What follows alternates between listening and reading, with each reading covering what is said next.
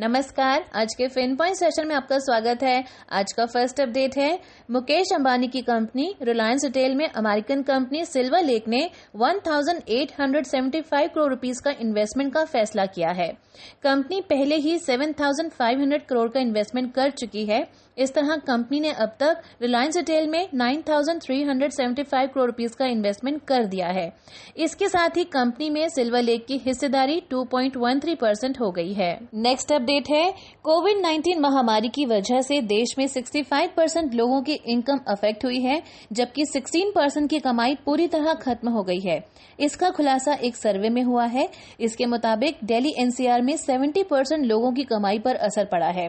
सर्वे के अकॉर्डिंग 56% लोगों ने लोन और क्रेडिट कार्ड का बिल चुकाने के लिए मोरेटोरियम का ऑप्शन चुना है।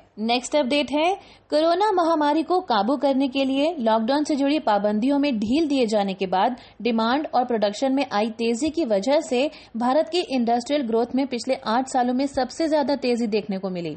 इस बात का खुलासा एक निजी सर्वेक्षण में किया गया है। हालांकि कंपनियों में छटनी का दौर जारी है, लेकिन इकोनॉमी में रिकवरी के इस संकेत को पॉजिटिव वे में देखा जा रहा है। नेक्स्ट अपडेट है कोरोना महामारी की वजह से राकेश झुनझुनवाला जैसे दिग्गज इन्वेस्टर ने भी अपने पोर्टफोलियो में कुछ चेंजेस किए थे। अगर वैल्यू के मामले में उनके टॉप 6 इन्वेस्टमेंट्स की बात करें तो सितंबर मंथ में उन सभी शेयर्स में तेजी देखने को मिली। अब उन 6 शेयर्स की वैल्यू जोड़ने के बाद झुनझुनवाला की दौलत 1569 करोड़ रुपीस बढ़ गई है। नेक्स्ट अपडेट है फेस्टिव सीजन के नजदीक आने के साथ ही बैंक्स ने अपने कस्टमर्स के लिए धमाकेदार ऑफर्स की अनाउंसमेंट शुरू कर दी है। एचडीएफसी बैंक ने फेस्टिव ट्रीट्स लॉन्च किया है, वहीं आईसीआईसीआई बैंक ने फेस्टिवल बोनांजा ऑफर अनाउंस किए हैं।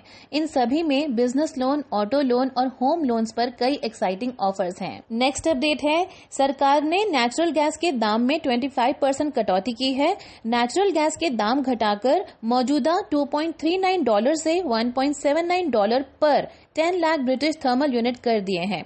इसका असर ओएनजीसी और इंडियन ऑयल के रेवेन्यू पर पड़ेगा।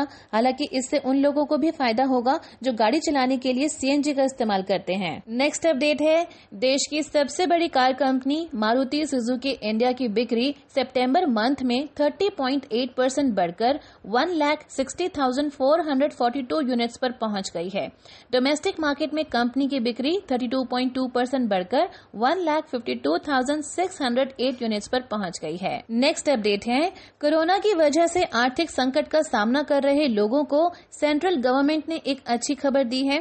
सरकार ने तय किया है कि provident fund, post office Kisan Vikas Patra, national saving certificate जैसी स्कीम्स पर करंट इंटरेस्ट रेट्स ही एप्लीकेबल होंगे। नई दरों पर फैसला दिसंबर के बाद होगा। नेक्स्ट अपडेट है सुप्रीम कोर्ट ने कहा है कि अगर लॉकडाउन के दौरान यात्रा की टिकट थी तो उसके पैसे एयरलाइंस फौरन वापस करे, और अगर लॉकडाउन के बाद की यात्रा के लिए टिकट कैंसिल कराई गई तो उसके पैसे भी 3 हफ्ते के अंदर एयरलाइंस को वापस करने होंगे। यहाँ पर हमारा आज का फिन पॉइंट सेशन समाप्त होता है। ये वीडियो आपको कैसी लगी हमें कमेंट्स करके जरूर बताएं, और वीडियो पसंद आई तो लाइक